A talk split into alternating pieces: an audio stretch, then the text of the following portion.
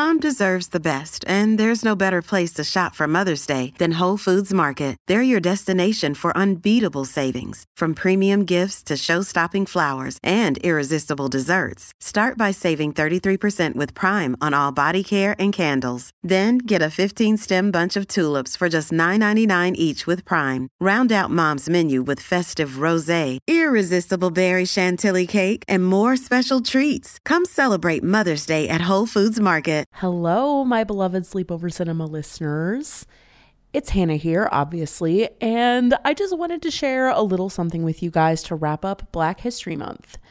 As you know, I am a full time podcast producer, which means that in addition to Sleepover Cinema, I produce podcasts for other clients, brands, media entities, individuals, etc. A show that I'm working on right now and am extremely proud of is called Living for We. It's being made in collaboration with IdeaStream Public Media, Cleveland's NPR affiliate, as well as with creative direction from Hey Fran Hey of the Friend Zone podcast and HBO's Insecurity podcast. Basically, the story with this show is that in 2020, there was research released that listed Cleveland as the worst place in America for Black women to live. And Living for We explores the lived experiences of Cleveland's Black women to see just how reality matches up with the truly troubling research, especially because the city of Cleveland has an almost 50% Black population.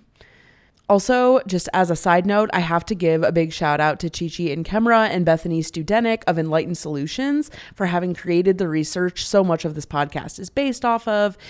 They created an extremely interesting and in depth report about Black women and femmes' lives in Cleveland, and I'll link to that in the episode description. It's also just like a very beautifully designed report, and it's very interesting to read. So you should give that a look. But anyway, the first episode of Living for We goes live tomorrow, and I would love if you guys would listen to the series, not only because it's super interesting and informative, but because you obviously love me and want to support the project that is taking up most of my life, and most importantly, because you want to support and learn about the lives of Black women. Living for We is really different from Sleepover Cinema, obviously. It's in depth journalism that you would hear on like NPR. But I know you guys are interested in social justice and good storytelling, so I figured I would share the trailer. Thank you guys so much for listening to the trailer, and we will see you on Thursday for a regular full episode of Sleepover Cinema. Thank you, and again, happy Black History Month. In 2020, researchers in Pittsburgh released a study that ranked Cleveland dead last in terms of livability for black women. In a city with a nearly 50% black population, this news dropped like a bomb. And reactions were mixed. Do you believe the study? Do you think Cleveland is really the worst for black women? And what do you say? Uh, I say it depends on the person they ask. When I dropped it in one of my black girl group chats, the emojis were just eye rolls. I'm not surprised, not even a little. It's it's heartbreaking and also embarrassing. Is it like this everywhere? Is it me?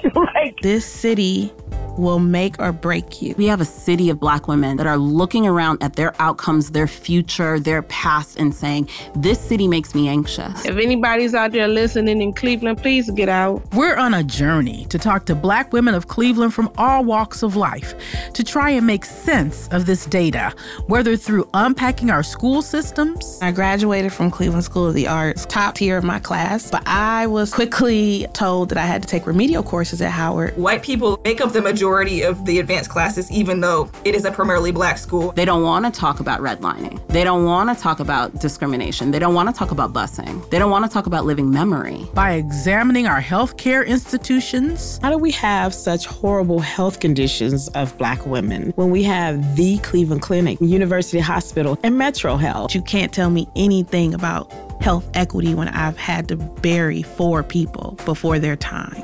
Or by grappling with widespread workplace discrimination.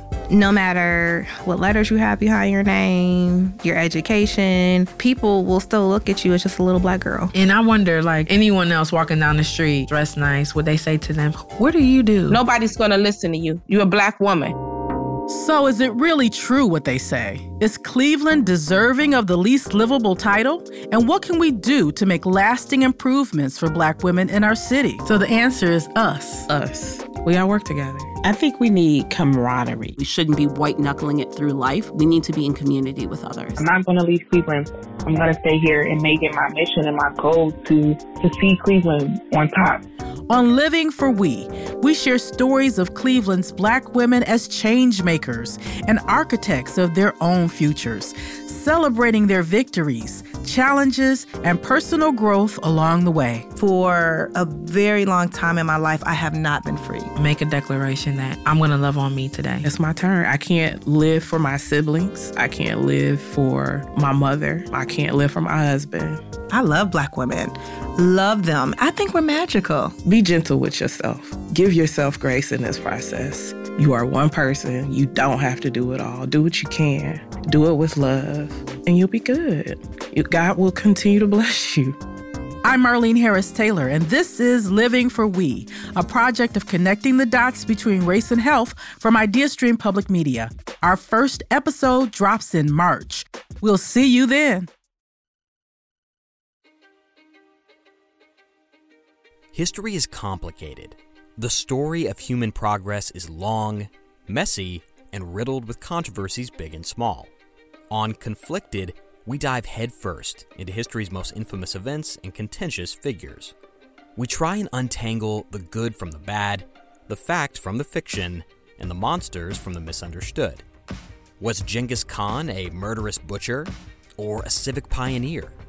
Did the Allied powers go too far in firebombing the German city of Dresden at the twilight of World War II? And how did the Marquis de Sade acquire such a sinister reputation? And was any of it true? These are just a few of the tough questions we wrestle with and investigate on Conflicted. So if you love history or just enjoy a good story, please join me, your host, Zach Cornwell, for a fascinating new topic each and every month. Conflicted, a history podcast, is available on Spotify, Apple, or wherever else you get your podcasts. I hope to see you soon.